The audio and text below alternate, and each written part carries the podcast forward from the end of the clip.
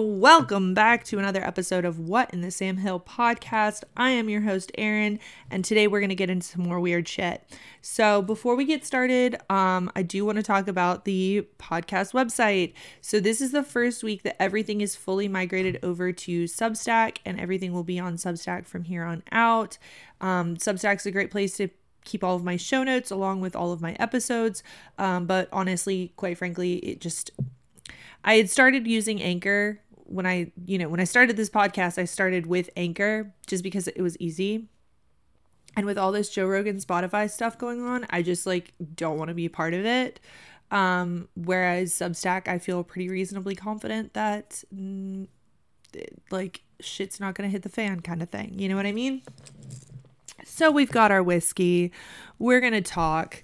Um, today, I want to talk about werewolves. But before we do that, again, another thing, before we do this, before we do that, before we do this, um, it's Friday. Let's have a little fun. So I am going to read out some collective nouns for birds, just my favorite ones. But these are great. And I mean, I think a lot of people have heard of like murder of crows and stuff like that, but there's some really good ones. So I don't know what a cedar waxwing is. Obviously, I presume it to be a bird, considering what I'm looking at, but there's an earful of cedar waxwings and a museum of cedar waxwings. Those are pretty good. A chick, a group of chicks is called a chattering of chicks. Um, oh, in mating season, it's called a dance of cranes but also it can be called a construction of cranes, or if they're flying, it's a swoop of cranes. um, obviously, murder of crows, but also a muster of crows, which is, um, I mean, I know that Texas A&M does muster when someone dies that was a former student, so I assume it to be something related to death also. An asylum of cuckoos that's a fun one. Okay, okay. This one's terrible. I don't know who did this. An incredulity of cuckolds. Y'all. Apparently, a baby cuckoo bird is called a cuckold. Who did that? That's not, that's, mm, that's not fair to those poor baby birds. Um, anyway, a group of, a group of Jack Murphys. That's a low blow. But a group of Jack Murphys is called an incredulity of cuckolds. Um, let's see, what's some other fun ones? I have already started on the whiskey, if that's what you're wondering. Yes, I have. The problem with being my size, because I'm a large human, um, more so in height than in weight, but you know, like I'm not a house, but I'm not skinny either. Um, but the the thing about being my size and mostly Northern European is that um, the whiskey doesn't hit until like the end of the show if I start at the beginning of the show. So I pretty much have to start a couple hours ahead of time. Whiskey is, uh, it definitely helps me talk more which is what you need with a podcast, I think. Anyway, so um, a group of doves is called a piteousness of doves. That was a little loud. I'm sorry, getting a little too close here. Um, I have not figured out how to use the new microphone yet. I mean, I have, like, I'm using it. I just don't know what the proper distance is. Um, a paddling of ducks. I like that one. A sword of mallards, except for it doesn't have a W in it. So that's not I don't know what this what that kind of sword is. An eyrie of eagles. I thought the eyrie was the eagle's nest. So I need more information about that. Maybe well, who knows. Um, but also a congress of eagles or a convocation of eagles. I like that a charm of finches that's cute or a trembling of finches. Oh a mob of emus? That seems accurate. Emus suck. I hate them. I don't know why people get them on their farms. Do they have a use other than just being butts?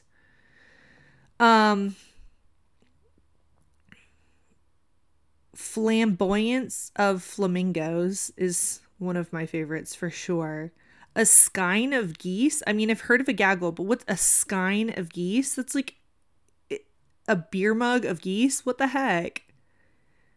A kettle of hawks. That's cute.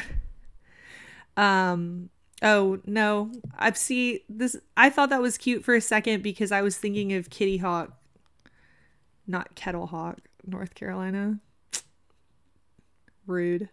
A scattering of herons. Ooh, a siege of herons. I like that one.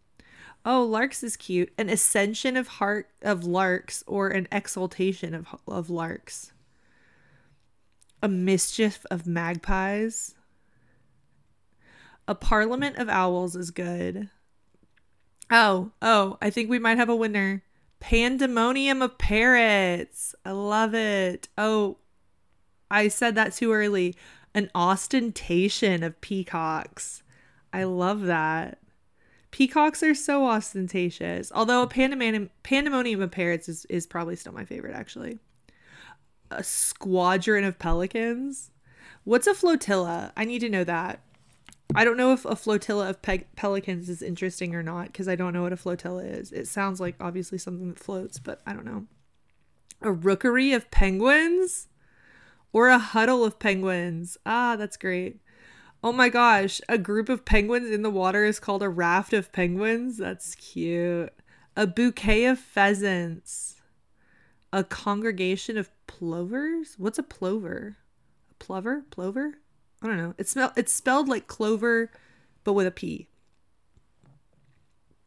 Oh, I love ravens. It's an unkindness of ravens or a conspiracy of ravens. You guys, we're a conspiracy of ravens.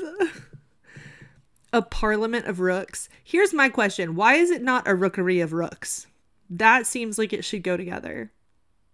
Instead, it's a rookery of penguins and a parliament of rooks. Someone's not putting two and two together. A contradiction of sandpipers. like, nope, you guys are no, you're not real. You're not a real group of birds. You're a contradiction. sparrows. What is? Um, a meanie of sparrows. M E I N I E. A meanie of sparrows. Manie of sparrows. I don't know. But there's also a coral of sparrows or a ubiquity of and ubiquity. Hmm. I guess I say ubiquity with a lot of Y at the beginning, and so it seems weird to say an ubiquity. Versus if I said an ubiquity. I don't know, whatever. They're wrong. a murmuration of starlings or a cloud of starlings. A mustering of storks, a phalanx of storks. Um, a lamentation of swans when flying in a V formation. Very specific. A rafter or raffle of turkeys. We're going to raffle off a turkey. A pitying of turtle doves. A descent of woodpeckers. Like they all just fell down. Just a descent of woodpeckers. Oh, even better. A fall of woodcocks. Literally, they all just fell down. Which the fact that it's. Mm, there's a lot of penis jokes in there if you want to take it there. I have a a child for a husband sometimes depending on what day it is. And so that type of humor, I don't necessarily laugh at it, but I catch myself thinking about it, like noticing it, I guess. Um and then let's just my favorite. As far as like the average between all the different ones that are possible, the vultures is the best. So it's a committee of vultures, a volt of vo- vultures, a venue of vultures, a kettle of vultures, or a wake of vultures. And that depends like if they're on the ground or they're circling or when they're So I guess I, you know, I'm missing out for not knowing what a cedar cedar waxwing is. anyway, I thought that would just be a fun little treat for our Friday. so werewolves. I want to know Oh, you can hear that paper turning, can't you? I took my notes on paper this week. I'm a big paper person normally in my life, but I've been doing it not on paper because I've been doing it like typing it as I've been holding my baby. And this week I decided to do it on paper. And I like it, but you're gonna hear pages turning. So let's just pretend we're in the library together, I guess. This is like ASMR study uh Pomodoro type. um so this week I'm going to try something a little different. If you haven't figured out, I'm literally trying something different every week as far as format, as far as how I take my notes, how many notes I take versus is, is it really a script or an outline? How much am I allowing allowing myself uh, time to go off script because I kind of I mean literally I write tangents into the script and then still go on further tangents. So it's like you can't control it. Um but I'm just playing every week with what I like to do format wise because eventually I'll not I'll settle on something. But th- I'm so out of my element with this whole technology thing and um you know everything else in life. I say I'm a boomer, but really I am like for almost literally I turned 31 in like 13 days almost, something like that. It's almost my birthday. I'm almost 31 and I am such a boomer. So I'm learning. I'm learning. Anyway, so the main reason I wanted to look at werewolves is because, well, I know a lot of people in the conspiracy community know about skinwalkers because of Skinwalker Ranch. I personally um, oh, let's talk about the show Skinwalker Ranch for a second. Secrets of Skinwalker Ranch, whatever. If you have, okay, Travis Taylor, that guy. Well, first of all, we went to the same college, but like obviously many, many years apart. He has like eight degrees. I have one. Um, but he did a show back before Skinwalker Ranch called Rocket City Rednecks. It is so funny. It is honestly one of the best shows in my opinion that's ever been on nerd tv and by nerd tv i mean like you know the history channel science channel discovery channel kind of vibe. If you have not seen rocket city rednecks i don't know if it's on like netflix or anything because i do not have uh, streaming services at my house. Um but you need to go look it up. And if it ever comes on like amazon prime or netflix or hulu or one of those you it is hilarious. Um he's like one of my favorite people, which probably means he's like a total glowy at this point. And well, I went to Glowy College for sure. I totally went to Glowy College because I went to school in Huntsville, right next to like, you know, Boeing and all that shit. Um, so yeah. Hello, NSA agents. I, I I don't know. It's it's not a big deal because like I already know I have I probably have like a whole team of them. I try to try to keep their life interesting is what it really is. Um anyway, but so I watch Secrets of Skinwalker Ranch and I watch um like Mystery of Blind or or in the similar part of the country and they both kind of hint at skinwalkers. I don't typically I'm not typically a TV person, but my husband really really likes TV because he is so he is extremely dyslexic. He's very smart, but he's extremely dyslexic. So he's never going to read books um or anything like that. So and to, so to him coming home at the and he works he works a non-computer job. So to him coming home at the end of the day, he wants to watch TV because you know, it's entertainment that doesn't involve him like reading words or anything and because it's noise that's not um you know, it's like sound in the background he'll turn it on even, you know, when he's not watching it because it covers up his tinnitus or tinnitus if you're a doctor. Um but yeah, so he loves watching TV and I kind I mean, I grew up on nerd TV, but I didn't grow up on much TV anyway cuz I was busy. And then now, like I would I stare at a screen all day long for work as an engineer, and so I would much rather, you know, read a book or something like that. Although um right now with a baby, if I try to read a book, she'll like rip out the pages. Not intending to. She's actually really good with books. Like she tries to turn the pages and read it, but she's one. So that works out well. Um so my husband did get me a Kindle for Christmas and it's great because, you know, I can read books without losing pages. Um but uh but we we compromise and watch the nerd TV of like Mystery of Blind Frog Ranch, Secrets of Skinwalker Ranch. Actually, we'll watch like Wicked Tuna and the baby.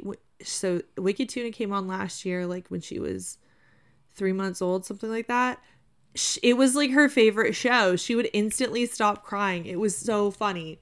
But anyway, so because of my familiarity with the Skinwalker legends through those shows and the conspiracy community and all that, I wanted to know what was the difference between like a true werewolf of the European variety, um, of the Harry Potter, Twilight, whatever variety, versus a shapeshifter. Um, and also, I also I I guilty pleasure will read like cheesy paranormal romance or cheesy paranormal um, cozy mysteries. And every single author has a different take on the paranormal world. And but a lot of them feature shifters especially wolf shifters. Um, but they tend to feature shifters not werewolves and they make it a distinction between um, those who choose to shift and those that are kind of forced to shift, or typically they do. Um, it depends on the author. But yeah, so I wanted to know what was the difference. Um, and so I went on a little bit of a hunt. So this week, what I'm going to try to do is walk you through my research process and the notes I was taking at the time versus like create crafting a narrative because I think walking you through it might help. I don't know. I, I re listened to last week's episode and I felt like I was terrible at a script. So who knows? We'll try. We're already 17 minutes in and it's literally g- just me whiskey ranting. So who knows how this is going to go. So, w- first thing I did was look at newspapers and because I wanted to see if there were any reports. Weirdly, it was kind of hard to find um, reports of werewolves I'm assuming perhaps I was using the wrong word. Anyway, I did find one newspaper article from I think it was the 1700s that referenced this book. It quote actually quoted it, a book by Richard Verstegen, which he wrote in I think it was 1605. It's called Restitution of Decayed Intelligence and it has like a dictionary in it basically. And so he discusses a few, uh, a few of the terms, well, two of the terms um, related to this. So I'm going to read you a that little snapshot. What am I looking for? The word I'm looking for. Section. That's not the word, but whatever. I'm going to read you a little bit of of that book. So um it starts with where our ancient ancestors used sometimes instead of man. Yet should it seem that there was most commonly taken for a married man, but the name of man is now more commonly known and more generally used in the whole Teutonic ton- tongue than the name of where.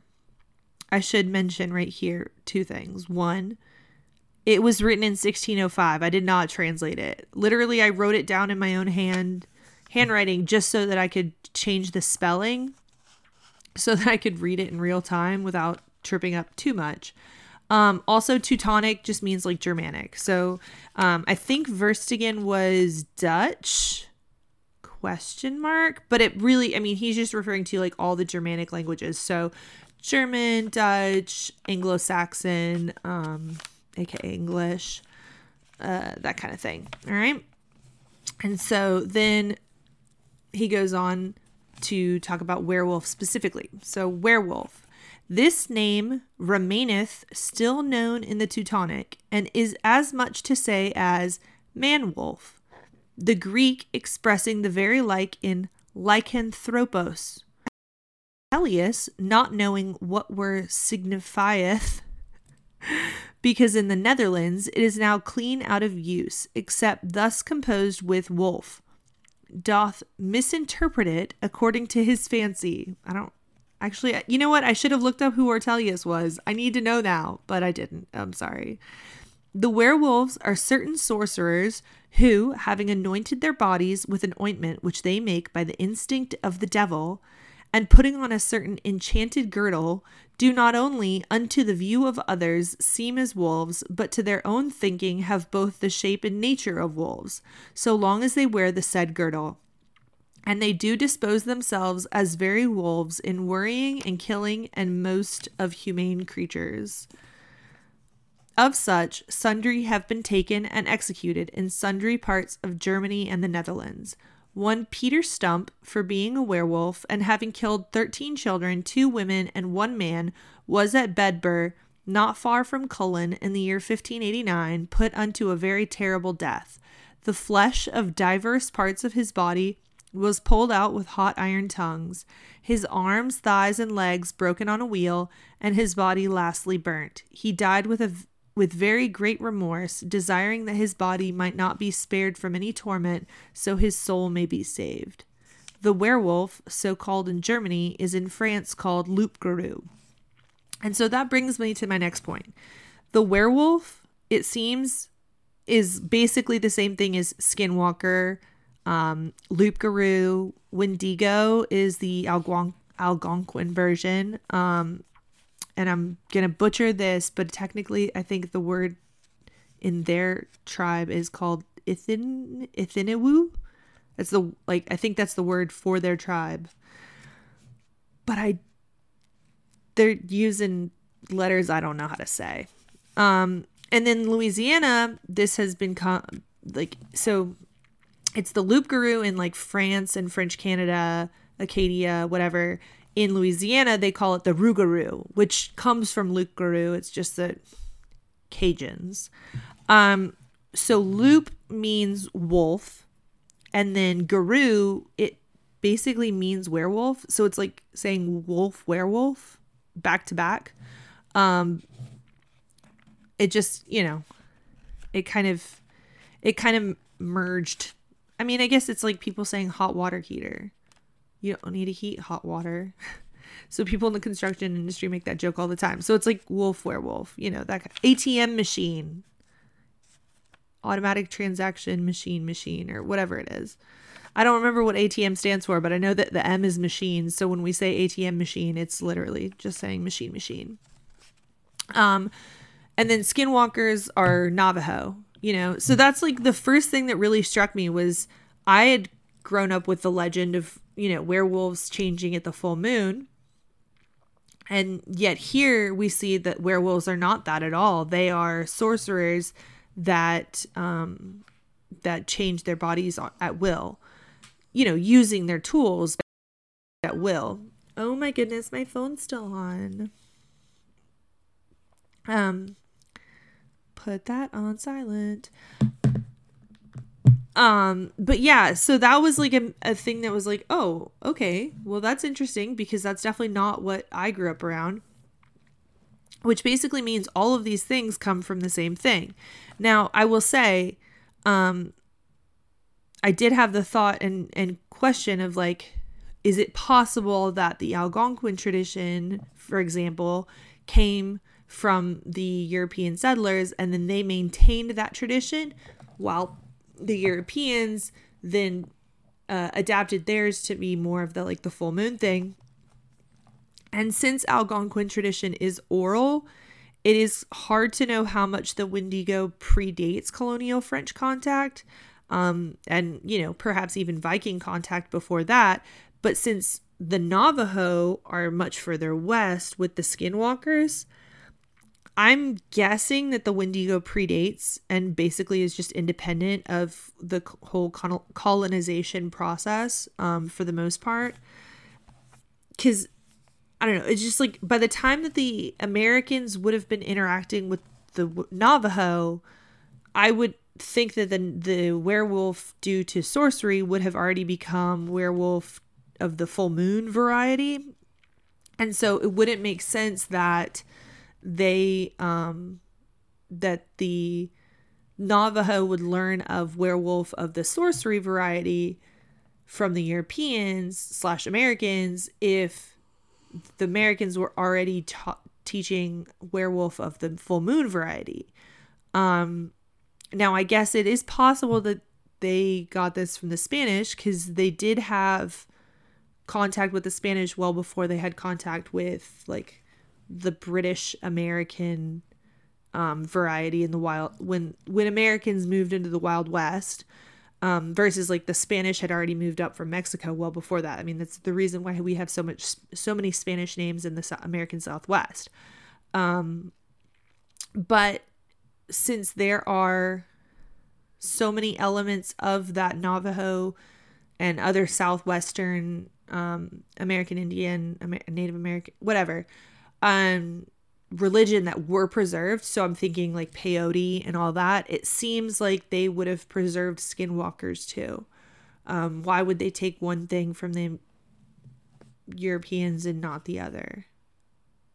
And by Europeans, I definitely mean Americans. Why would they, you know, why would they have so if the Spanish taught them so okay, let's say they had their and their original religion with the peyote and all that and zero skinwalkers. And then they learned about skinwalkers from the Spanish. And so they learned the were- werewolves of the sorcery variety. Why would they then go back later um, when the Americans came through? And so that was my thought. So then that led me to this book by Montague Summers and it was called The Werewolf in Lore and Legend. And it's actually a reprint of his book that was originally The Werewolf, just The Werewolf, but this was out in like 1933. I need a drink. I still have a little bit of that like phlegm thing left over from the baby getting me sick. Um and so Montague Summers was like technically I think, a religious man of the cloth variety. Um, but also he was like an esotericist. So he did he wrote books on werewolves and vampires and like all this stuff.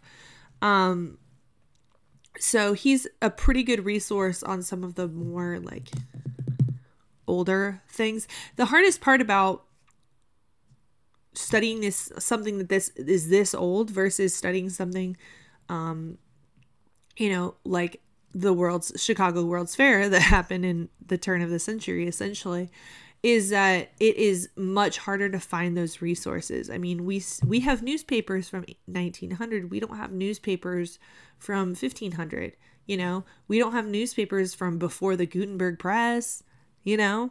Um, newspapers weren't a thing. So it is harder to get information in the written form of the primary source variety.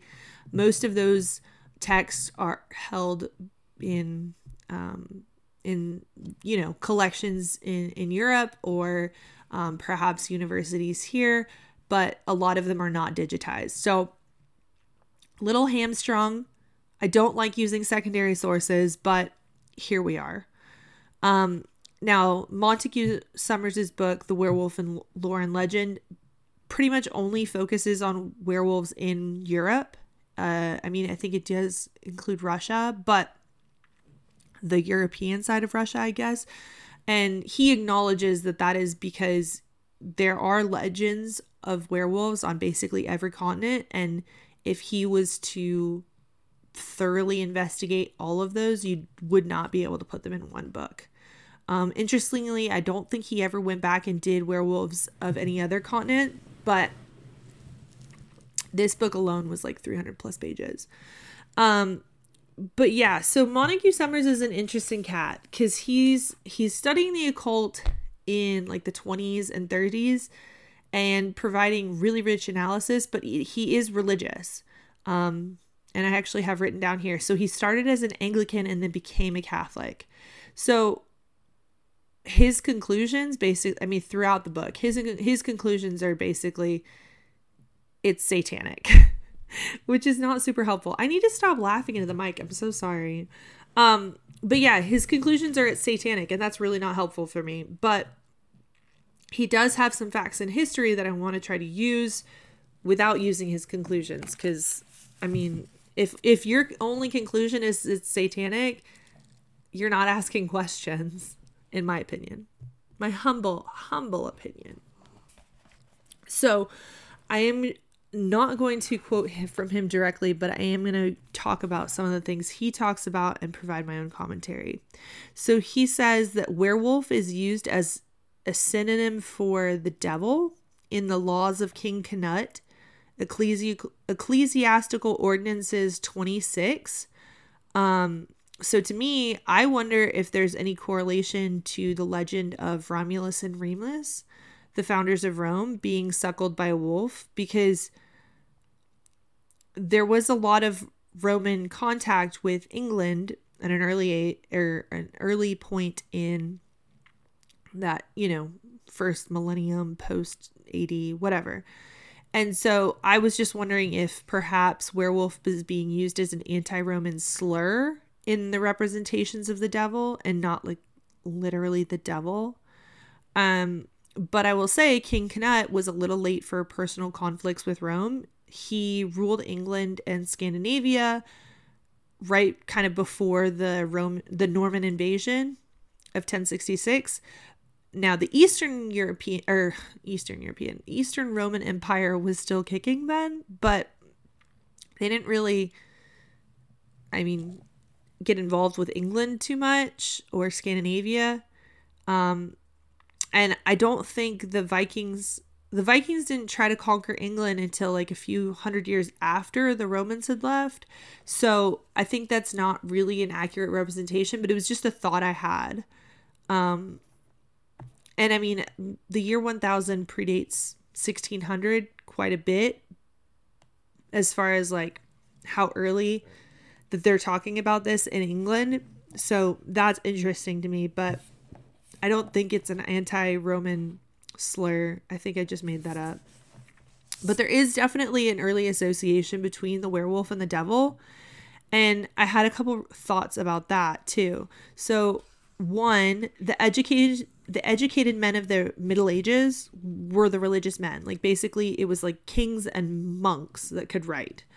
Um, so all of the commentary is going to skew religious, and I think that really clouds everything that we're dealing with here. Because just like a Montague Summers, they're just going to say, "Oh, it's satanic, it's the devil." Well, that's not really helpful, is it, sir? um, and then also there is like this long-standing, you know rivalry, I guess, of sorts between um, wolves and sheep. And with the Christian, like lamb Jesus motif, it seems like that may be, you know, it, it may be easy for it.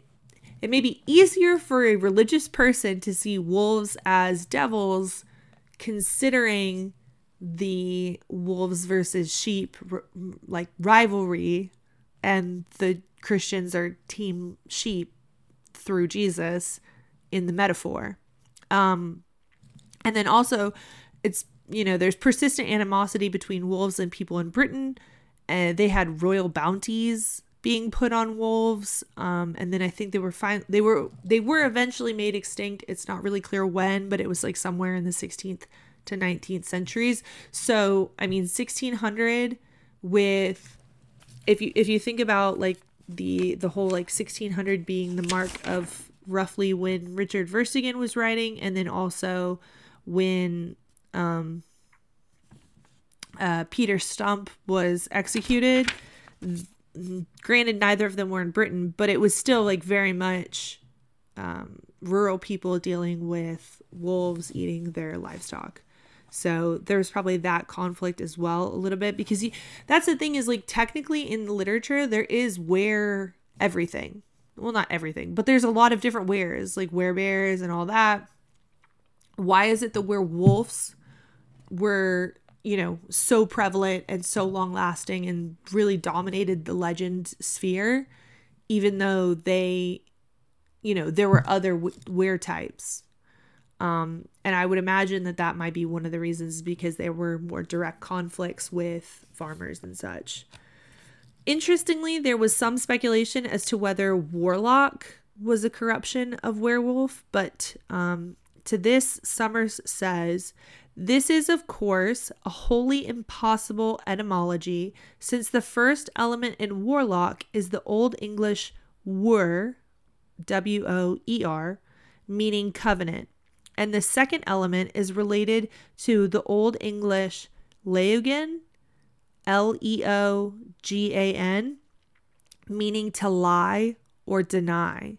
Thus, the first meaning of warlock is one who breaks a treaty, the violator of his oath, a man forsworn, hence, in general, a false and wicked person, and then a magician or a sorcerer. Um, so they aren't etym- etymologically related, but there is definitely association in people's minds between werewolves and witchcraft. Um, so it is interesting that other people thought or you know suggested that there may be a, an etymological relationship between the two. And I will say this um, to me was interesting because so often in the like pagan communities um, that I dabble in, you'll also see people conflicted over whether um, male witches or whatever should be called witches or wizards or warlocks. And generally, people feel that um, witch is the preferred term just in general because wizard is a little bit more of a different concept. And you see that in, like, for example, the paranormal fiction literature. Not that that's facts, but it's like a barometer of where the, you know, the mindset is and it you know most of them most of those paranormal books fiction books now reference that with other than Harry Potter, of course, reference that wizard is more of like a a thinking type of magic versus um, witch is more of like a feeling type of magic. But in general, people feel that warlock is um, someone who has betrayed the coven, is an oath breaker. So that is interesting that Montague Summers does reference and confirm that. Um, it's interesting, though, that he takes that not as a violator of his oath to the coven, but rather um, a violator of his oath kind of to God, to be honest, a violator of his oath, oath to God and the community um, by practicing magic. So, um, so that's interesting. Now, in the early Icelandic legends, the wizard's wizard or sorcerer's body doesn't physically become a wolf. Kind of, I you know, so it takes a wolf shape in spirit, but the wolf body, or I'm sorry, the human. How do I? Uh, uh, I don't like this. So the wizard's soul, like, basically leaves his body and becomes a wolf that other people can see, but his body, his physical human body, stays behind just like lifeless, dead coma status. I maybe not dead, but coma, I'm assuming. So that's like a very different twist. I mean, either way, I have questions about how this physically happens, but like normally you think of the physical body of the the sorcerer becoming the physical body of the wolf. You don't think of the physical body of the sorcerer staying behind and his soul basically becoming a new physical body. I mean, that's that's different. I have questions. Um so you're either changing physical shape or like you're creating a new physical shape. Both of those just kind of defy physics. They the they defy the law of conservation of mass. Um but I guess also I suppose that like if at the most fundamental quantum level energy is mass and vice versa, then the physical body is energy and doesn't have to be a closed system. So, even I guess then the law of conservation of energy wouldn't have to apply. Um, so, it's kind of like the opposite of Catholic tr- transubstantiation of the Eucharist. So, with transubstantiation, the bread and wine in essence, in substance, become the body and blood of Christ, but in like physical form, they remain the same. Instead of that, we have the person changing in physical form, but in essence remaining the same. So it's like trans essentiation. not a word, people, not a word. Um we also we we know that there's like well, if you're in, of of an esoteric variety, you know that there is magic and frequency everywhere. Um, the key to making if and then if you're in the conspiracy variety, see this is where all the different realms of my brain overlap. Um, so the key to making a working key to making a working free energy device, free energy device like Nikola Tesla style, is to make it an open system. I can't. I think who is the guy that does has talked about free energy? My brain wants to say it's Robert F. Kennedy Jr., the guy who does the anti vax stuff also, but I can't remember. He has a very distinct voice though, so I'm feeling like if, if my brain thinks it's him, it's probably him. Um, but anyway, so technically, an open system, if you're going to consider like what makes Earth an open system or the body an open system, an open system has to be open in both matter and energy. But if we're going to say that matter and energy are one and the same thing, um, because what did they say? It's like matter is frozen energy, is the quote.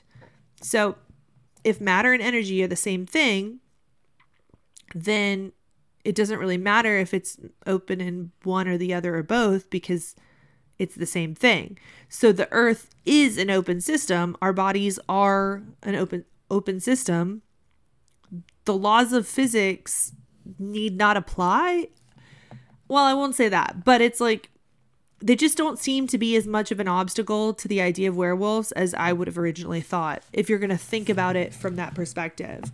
Um, obviously, when you start talking about quantum, you're talking about the magic of science honestly. It's it quantum is where the realm of magic and the realm of science overlap. It is fascinating stuff and a lot of people are going to think it's bullshit.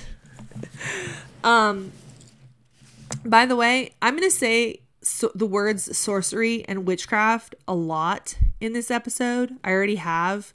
Um and i say those completely without judgment um because I don't really have better words for it, quite frankly. Um, now,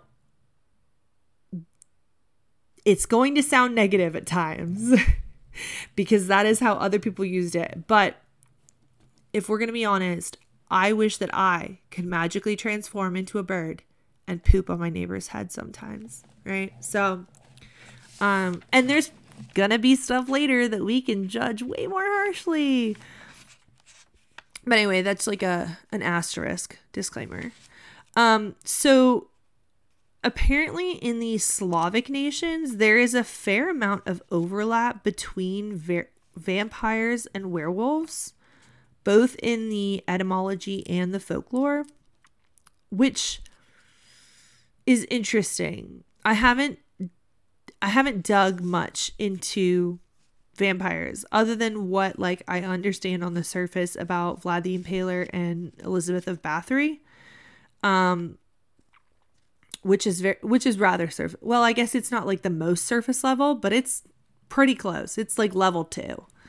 Um I guess in some ways it makes sense. I mean both we- werewolves and vampires do have a taste for human blood. Um, both kind of seem to derive from sorcery. And um, they both seem to, how do I put this? Have questionable lives, uh, length of lives. It seems like they both might have slightly prolonged lives too. So, I mean, there are some similarities, but how much of that is just like people's fear and associating those things with them? I don't know. Um, but it was interesting to to think about like the fact that maybe werewolves didn't you know maybe werewolves also are related to vampires if you look back at like the most most ancient legends. So not just skinwalkers but also vampires. I'm not sure because i don't speak anything Slavic. So, I, the, you know, there's not much point in. To me, there it's hard to dig on things where there's a language barrier because I'm constantly working through somebody's translation. I have to trust that translation. I have to trust uh, that person and their motivations, and it just is a lot of layers. It's one of the reasons I don't love just even this working through Montague, but at least there are places where he directly quotes, and I can read those quotes. I'll say there's a lot of times that he also just speaks in a different language and just assumes that everyone knows. And like, sure, if I was in the 1930s and a minister, I probably would have studied a few of those languages, like Latin and Greek, but I haven't. So if you could translate for me, that'd be that'd be helpful at least. Um. So that's literally me just contradicting myself for five minutes, but it's fine. Um. But anyway, so I do have questions about how the full moon legend became the norm since it I mean it appears from everything I was seeing in the original well the semi the older legends. I won't say original because 1600 is still not original but everything there seemed to reference the um you know the sorcery aspect of it uh, it, it seemed like werewolfing was a voluntary gig you know what i mean? So i'm wondering if it was because it like the ritual was stronger on the full moon it worked better. Um even now magic is kind of associated with the full the full moon in particular. I mean people do do do do do do. Um so as like metaphysical esoteric magic people do their do new moon rituals also but most of the time they're looking at full moon rituals. So I wonder if um if like, you know, witches and sorcerers were doing their werewolfing rituals primarily on the full moons just because there was more magic in the air and so it was more effective and then that association grew um i don't know it would be interesting to look at like so i know skinwalker ranch has a lot of data about when they've had incidents I wonder if they, if you looked at their data, if you would find more action at the full moons. Um, you know, we we certainly have our legends about people going crazy on the full moon, right? And t- I guess some studies bear this out, some studies don't. But I think if you talk to like most people in emergency rooms, full moons are crazy times, right? So I I wonder if Skinwalker Ranch or any of these air, incident like these big areas that have in, like a history of incidents with skinwalkers and stuff like that if they have a higher rate of incidents at the full moons um but i also don't think the government is going to release that data shout out people shout out so um the other thing that summer well one other thing that summers mentions is shapeshifting in the north norse legends um but it that also reminded me of the shape shifting in the Irish goddesses, like we mentioned in the the Banshee episode. Um, and then there was all those Egypt, Egyptian deities, you like that. You like that page turning? That's sexy, right? Um, all those Egyptian deities are depicted as human bodies with animal heads.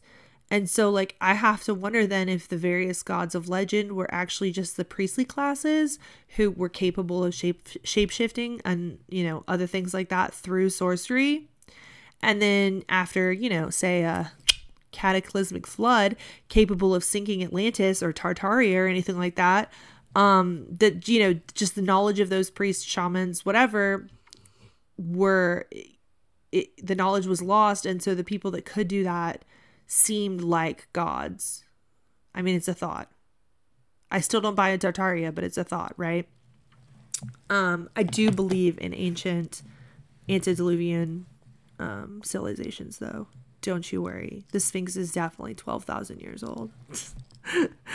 um, but anyway, that also makes me wonder if, like, Mothman is some, like, rookie sorcerer that keeps trying to transform into a moth but like sucks at it so bad. And so he gets stuck halfway in between into this like human moth hybrid. And he's just it just like sticks out like a sore thumb like freaking my cousin Vinny in Alabama.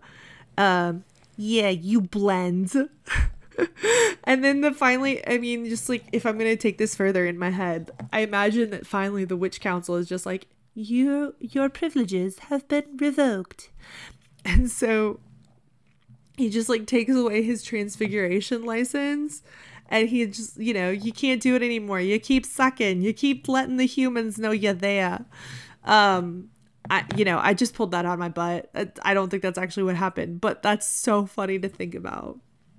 I I want that to be so I want that to be the case. I would love to know if some of these like cryptozoology things are just from people that really suck at shapeshifting. That would be so funny cuz we all just put cri- okay, not we all, but in in a certain community, we all put cryptids and stuff like that on a pretty high pedestal. And we all, you know, there's some we don't believe in or whatever, but in general, we put cryptids at a pretty high pedestal if you're of a certain community. So to think that it's just literally like Joe Schmo that sucks at actually blending and is is the cryptid that we notice hilarious. Um and then I also want to mention that part of the mythos of wolves that has been incorporated into the legend of the werewolf is that like unquenched hunger and greediness for food. So, um people think of wolves as being vicious. Like they'll kill and they'll take more food that they can even eat. They're just so so vicious. They just, you know, whatever. Or they'll kill and just leave the body there and not take all the food off of it. In reality, wolves um if, if you're interested at all in wolf behavior, you should absolutely read the book, The Man Who Lives with Wolves by Shaun Ellis. This guy went, he was so dedicated to the concept of wolves and their behavior that he went and lived with wolves, like in the wild. He just walked into the wild until he could, like, get adopted by wolves. People do not do this in real life. Terrible idea. You're going to end up like that guy who, like, pretend thought he was best friends with the Kodiak bears up in Alaska and then got eaten, right? 10 out of 10, 10 times this does not work out, but somehow this guy did it. And I have no reason to believe that what he's saying is a lie because he's still like working with wolves and, um, you know, rascaling around with them or whatever. Um, he's more like one with wolf mentality in my mind than anyone else.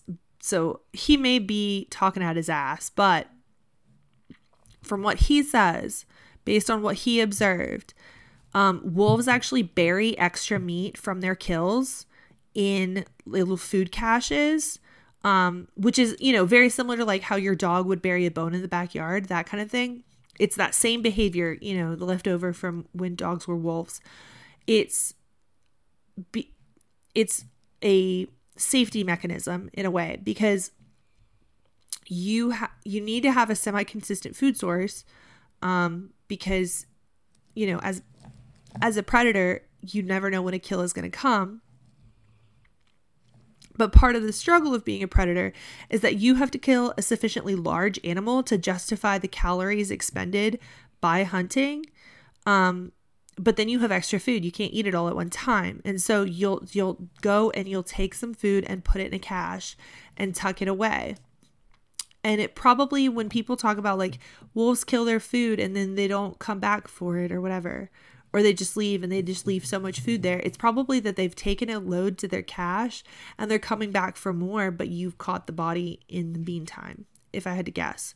But anyway it's much more energy efficient for wolves to hunt large game and then stash away the leftovers for later than say to like hunt rabbits every time they're hungry for food because it's just it's way too much energy that they're expending for not a lot of gain. Um and i imagine that the like the ravenousness of ravis rav- ravenousness? I guess that's right. Sounds weird.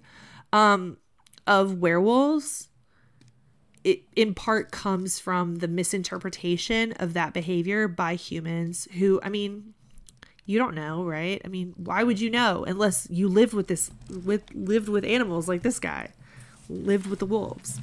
Um, but anyway, so the main reason that I wanted to reference Montague Summers' book is because he reprints the original story of the life and death of Peter Stubbs, who we mentioned earlier in the excerpt from Richard Verstegen. Um, at the time, he was probably the most famous slash infamous case of werewolfery, because you know he was executed in 1589, and then Richard Verstegen wrote his book in 1605. So he's still like that same generation. I'm sure at some point he was Peter Stubbs was dethroned as the most infamous of the werewolves, but at least at that time he was kind of the biggest, most well-known case. And so um I do want to take a look at it because I want to see what we can learn from that.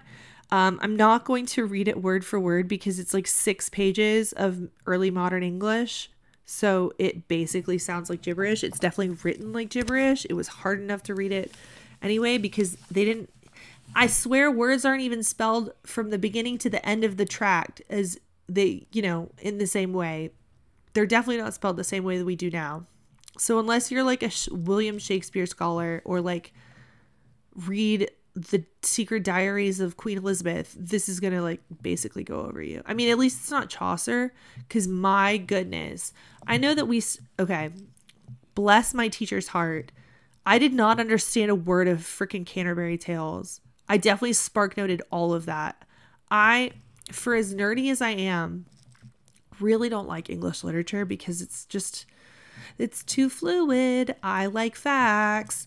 Um and not your interpretation of it. Although I do I will have to say that the funniest thing the one thing I still remember from English literature class is um but whoa, what is it? Stopping by the woods on a snowy evening or something like that by I think I guess it's Robert Frost, I think. Um it, but everyone's like standard interpretation of it is that like this guy's going to he was going to commit suicide and then he didn't. But my teacher told us about like this alternate interpretation where it's Santa. And that just made my week day like year. I obviously it's the one thing I remember from English class in all of high school. But you know, you've got this guy stopping at the woods, like looking at all the different like looking at the woods, thinking it's so pretty. But he's like, "Oh, I've got miles to go before I sleep, miles to go before I sleep." It's like cuz it's Christmas Eve and it's Santa and he's got so much to do. I just uh see, I love that. It's a fun twist. It's way more fun than suicide but so much so many of the books that i had to read in school were just like and this person's mentally ill and this person killed a guy and this person's life was terrible and this person had early childhood trauma and it's just like oh my gosh. I if i didn't want to shoot myself before i might now. So anyway canterbury tales i mean if you've watched big bang theory you know that it's like uh, there's that episode with where Amy Fair, Amy Farrah Fowler literally recites the Miller's Tale from the Canterbury Tales because it's the most scandalous story that she could think of, but no one knows what the heck she's saying, and that's my problem with Chaucer. So anyway, back to what I was doing. Let's hit the highlights on this story um, about Peter Stubbs. So okay, apparently he was evil, evil from like a very early age. They claimed he was practicing magic, necromancy, and sorcery from the age of 12 until the age of like 20. And so I am wondering if this is more like the early stages of serial killer development where they start like torturing and killing animals. Then again, if you're torturing and killing animals, I really don't care if you're doing it on behalf of a deity or not. Um, you've probably got some sort of evil entity sitting on your shoulder with no little angel on the other side, um, whether or not you're listening to them, you're just I I don't see how you're not and you know dealing with some evil things. And I'll say again, tangent, that's actually one of the things that bothers me most about animal sacrifice in religion.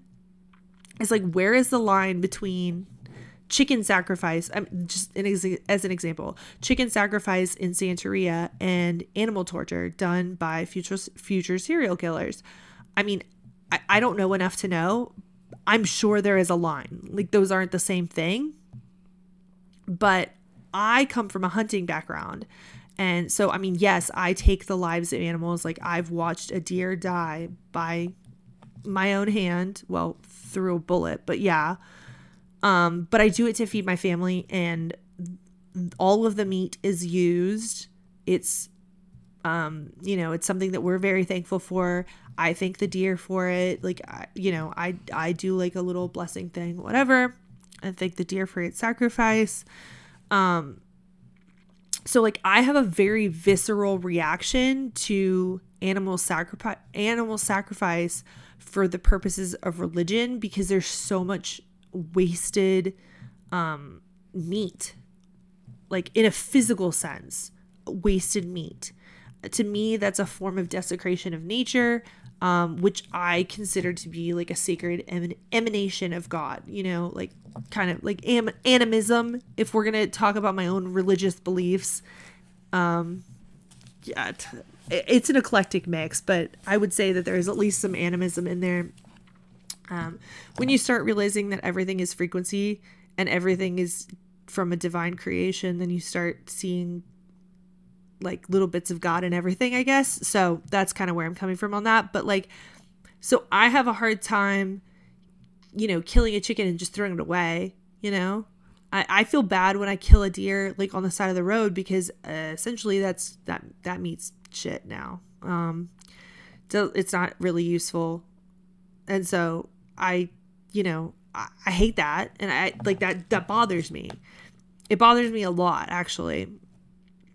And so I don't know enough about like Santeria and other religious traditions that um, do animal sacrifice. Off the top of my head, I can really only think of like the Western African syncretic religions as doing animal sacrifice, but I'm like, I, I know there's more than that um, obviously. And I think in general, a lot of witchcraft traditions of the older variety um, tend to tend to to still do some animal sacrifice there. Um, so I don't know enough to speak on it intelligently. I'm just like reacting viscerally. But let me just say that when a couple hundred headless goats turn up in the Chattahoochee River, River which provides water and therefore life force to the city the city of Atlanta which is millions of people and then also hundreds of other smaller communities that feels evil to me. So that is you know I digress but like that definitely bothers me. And so I don't really care why he was doing it but it just feels like serial killer training. Anyway so supposedly the devil gave him a girdle that would turn him into a wolf when he put it on and turn him human again when he took it off. Um, I'm assuming, pardon me, I'm assuming that is where Peter Verstegan got his reference about the girdle. I don't know if that reference predates um, Peter Stump and that it's, you know, something that could have possibly been picked up as part of this Peter Stump legend later and not was like not actually a factual thing. Um, I don't know. Um, but anyway, if you aren't hip to ye old fashion, you may be thinking that a girdle is a women's undergarment designed to redistribute body fat in a more sexually appealing manner. You know, Spanx. Um, but don't worry, this isn't the Mormon episode. There's no magic underwear.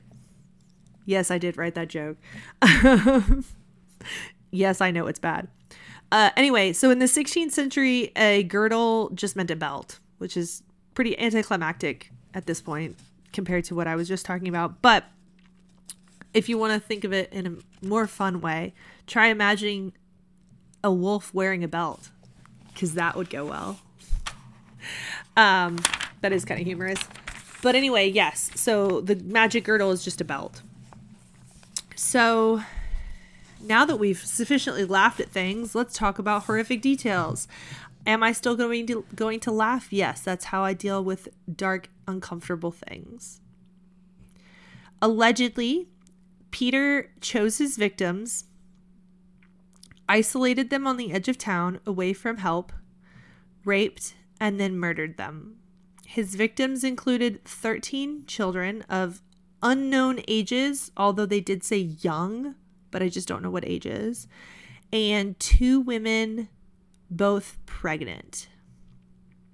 He is also accused of ripping the babies out of the women's wombs and of partaking in some cannibalism of the babies. It feels really weird using the terms accused and alleged. So technically, he was found guilty. I hate to think he actually did this, and it being, you know, so long ago, it's hard to.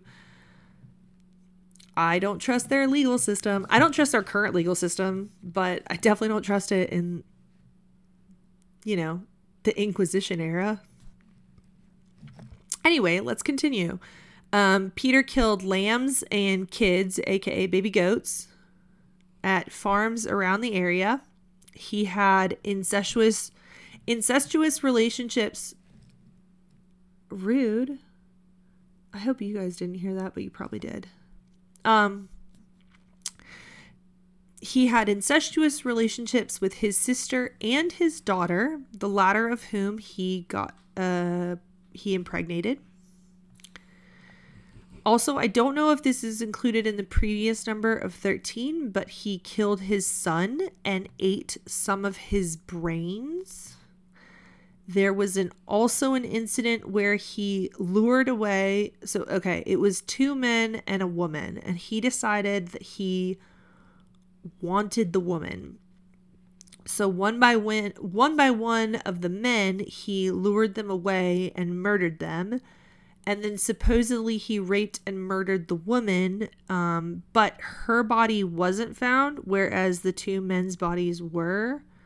So it is hard to say if she was actually murdered. Um, reports state that the bodies of his victims were offered often found dismembered and scattered across fields. And in total, his crimes amounted to a time of time period of 25 years. I can't figure I couldn't figure out if that started at that 12 number that they initially talked about or the 20 number. I am guessing 20 because who starts I hope he didn't start murdering at 12. So anyway, he'd be like 45 when he got caught. Um now his capture occurred when the people in the town sicked their dogs on him while he was in wolf form.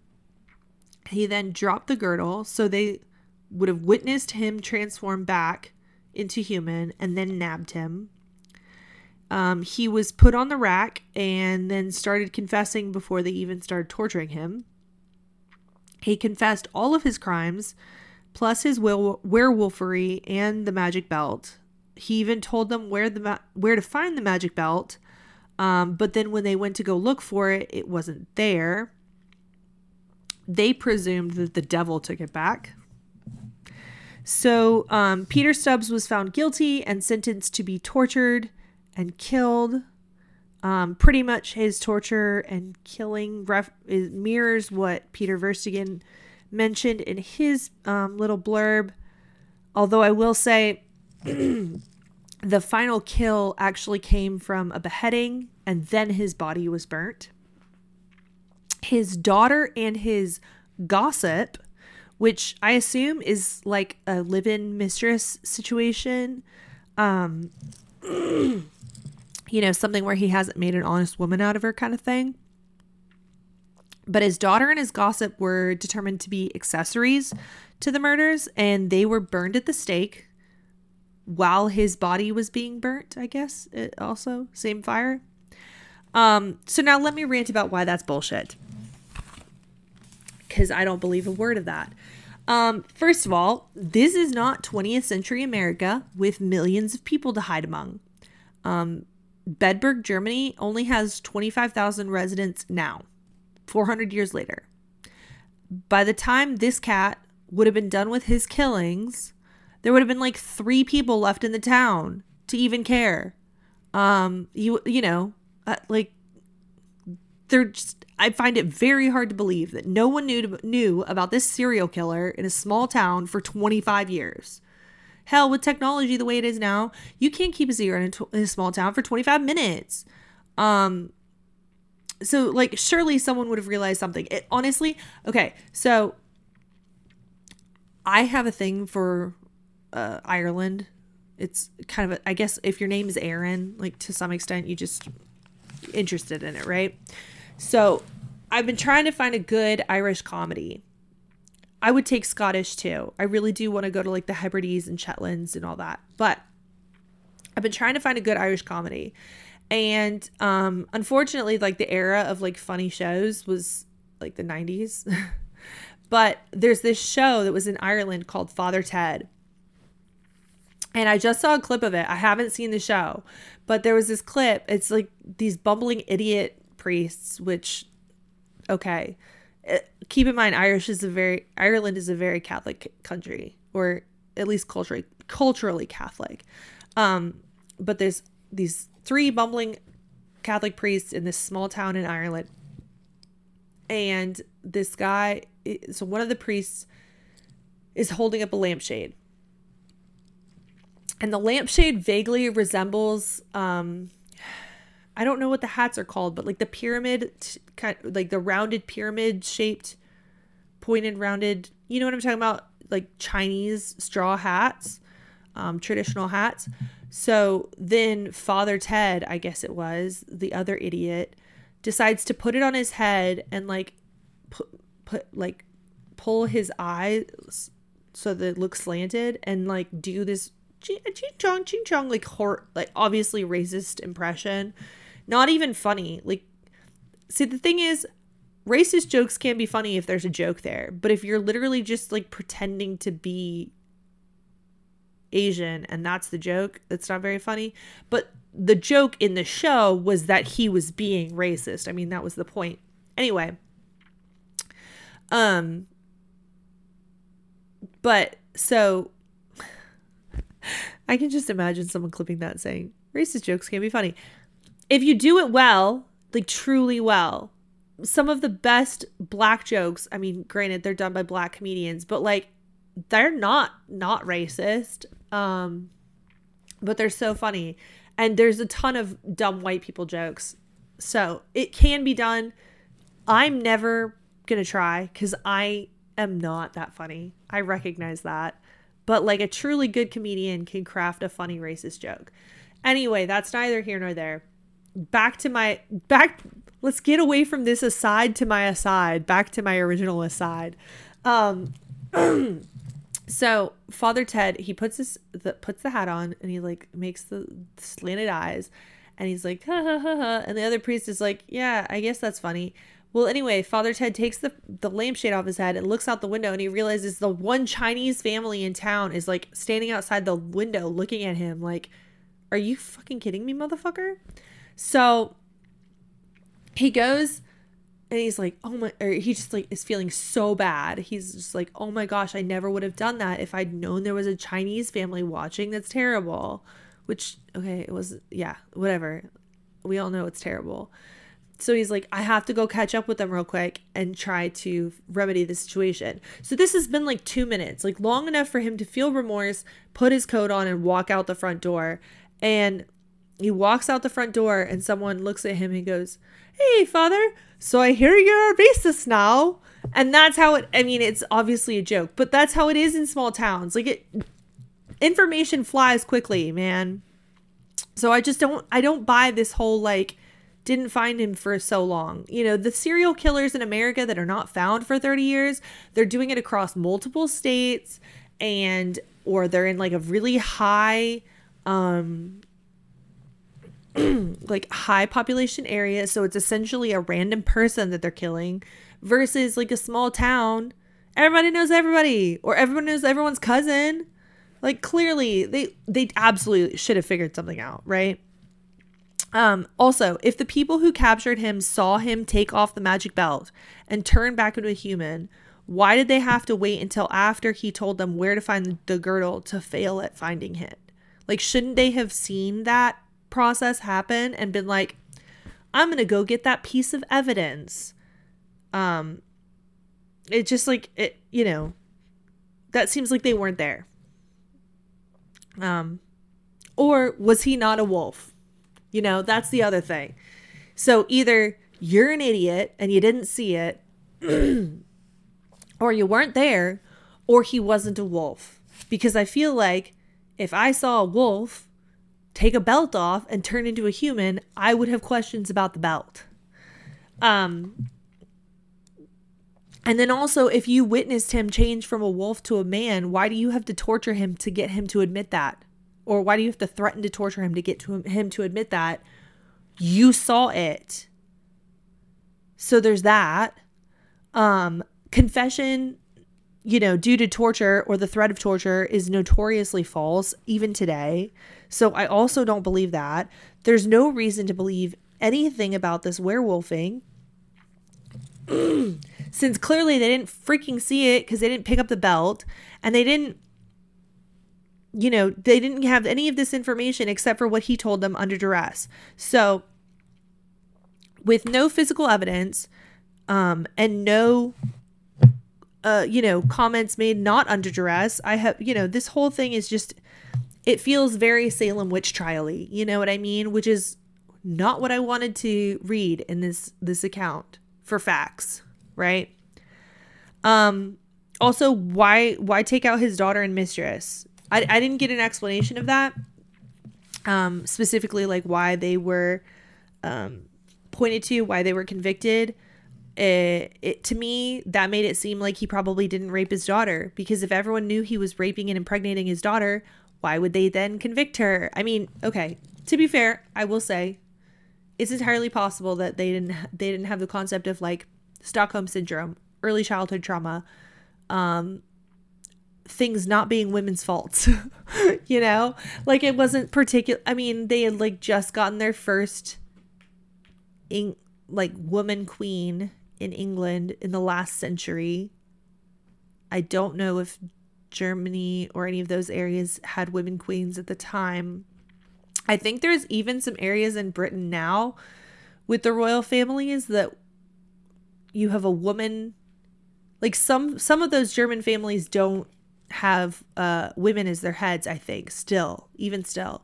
So, um granted they're not actually in power, so what does it matter? But But my point is, they're not particularly equality driven. So um, I'm sure there was probably some misogyny related to why the daughter was also convicted. I don't really care about his girlfriend because, as far as I'm aware, she wasn't raped by her father. So there's that. Um, but yeah, I mean, that, to me, that also calls into question like, who are these people? Like, just you know, was there any proof that these people were wearing a belt and becoming a wolf? Um, you know, was there any proof that they would did they like scatter the bodies?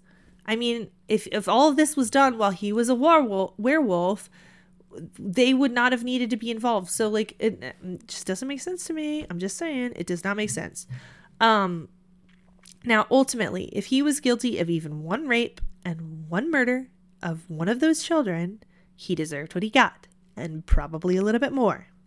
But um, you know, until I get more information, I just don't trust any of that.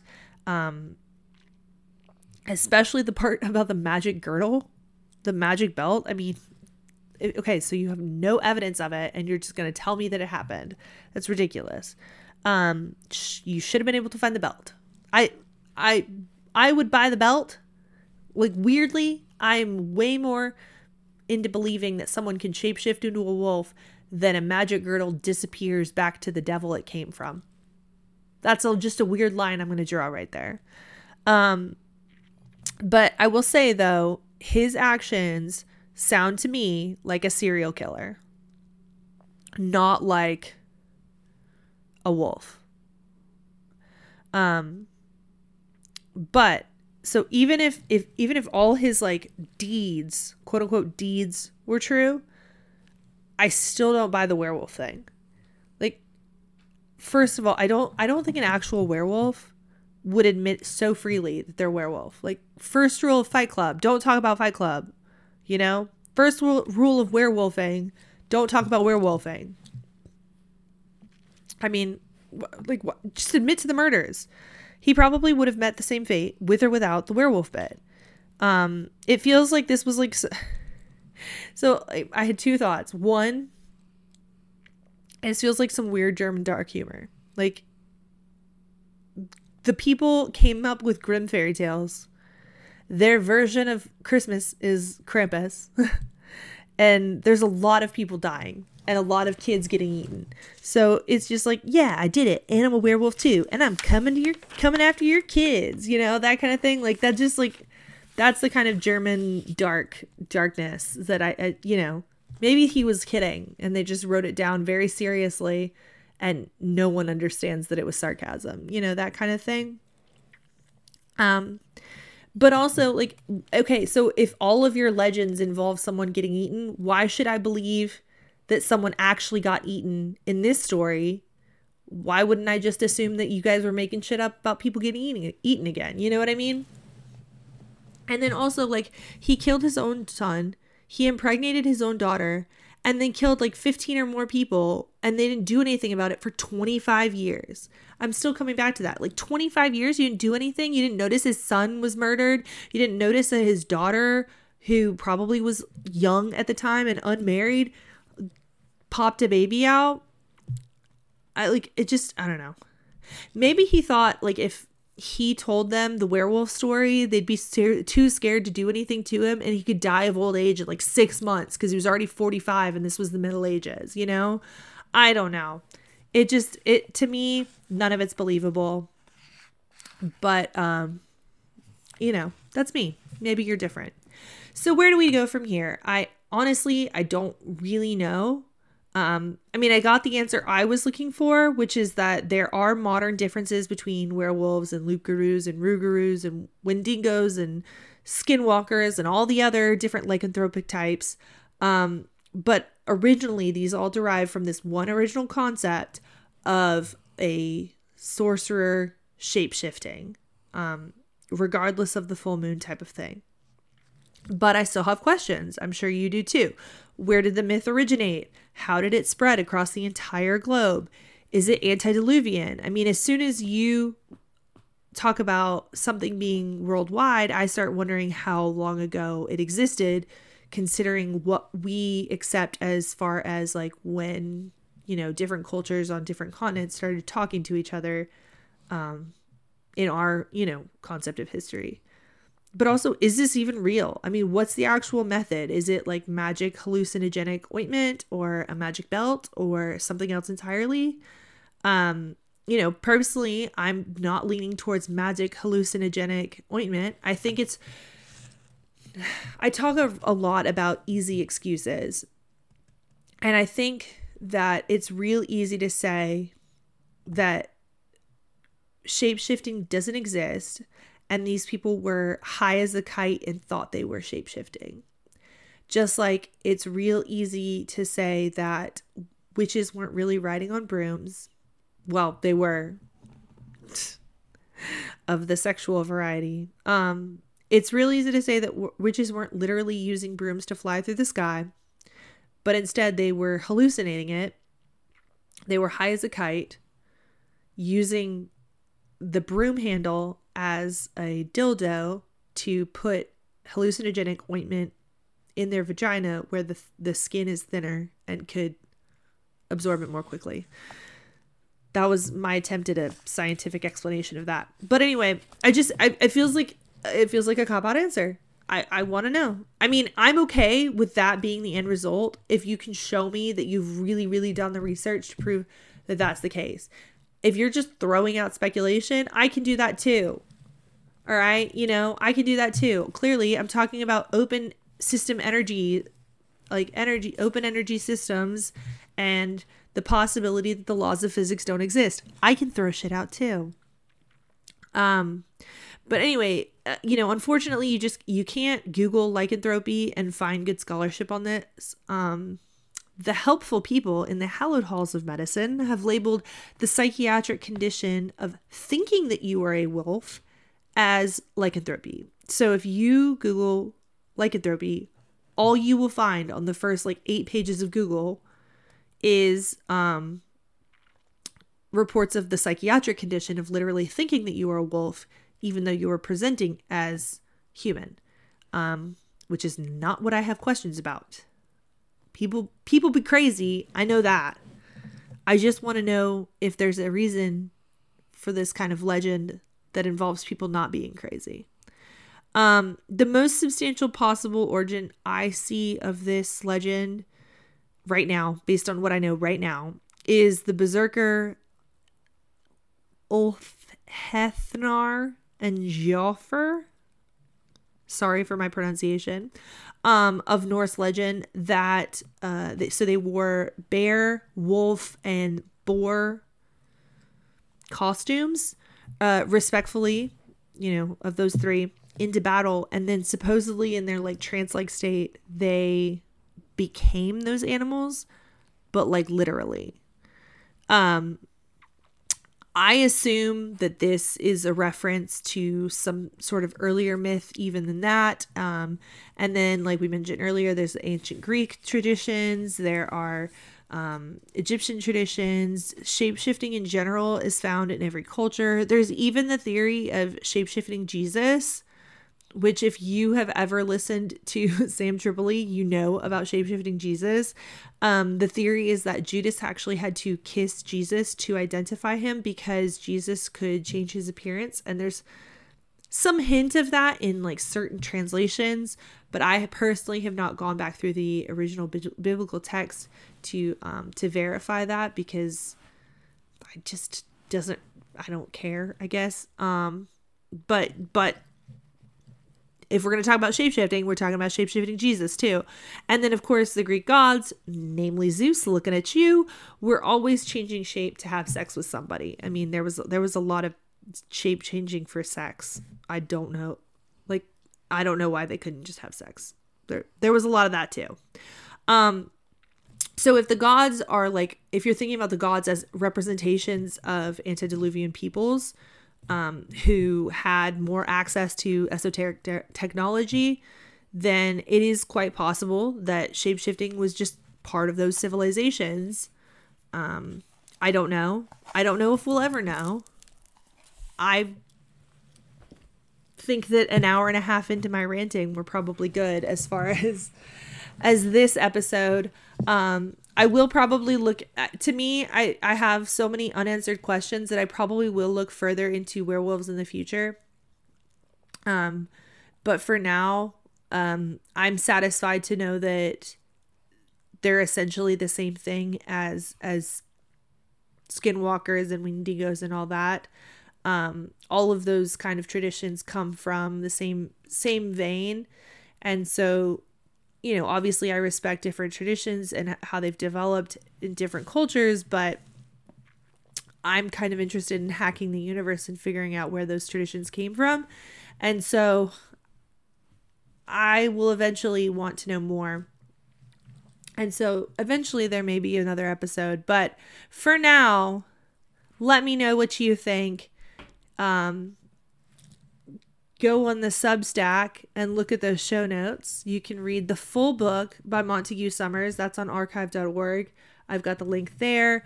Um, I also want to mention the Lycanthropy Foundation. It is um, some Algonquin people who are uh, working to put together a library to um, to honor all of the lycanthropic tradition, mythological traditions across all cultures, not just the Algonquin culture.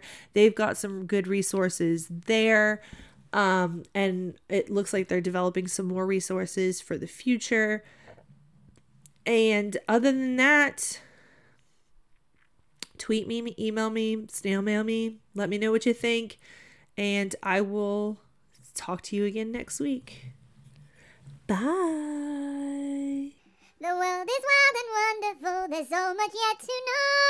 So here we are with questions. It's a What in the Sam Hill show. We've done the math, we've read the books, we've searched through archives. Oh, we're nerds and we're letting our freak fly fly, letting it fly. Oh, we're nerds and we're letting our freak fly fly.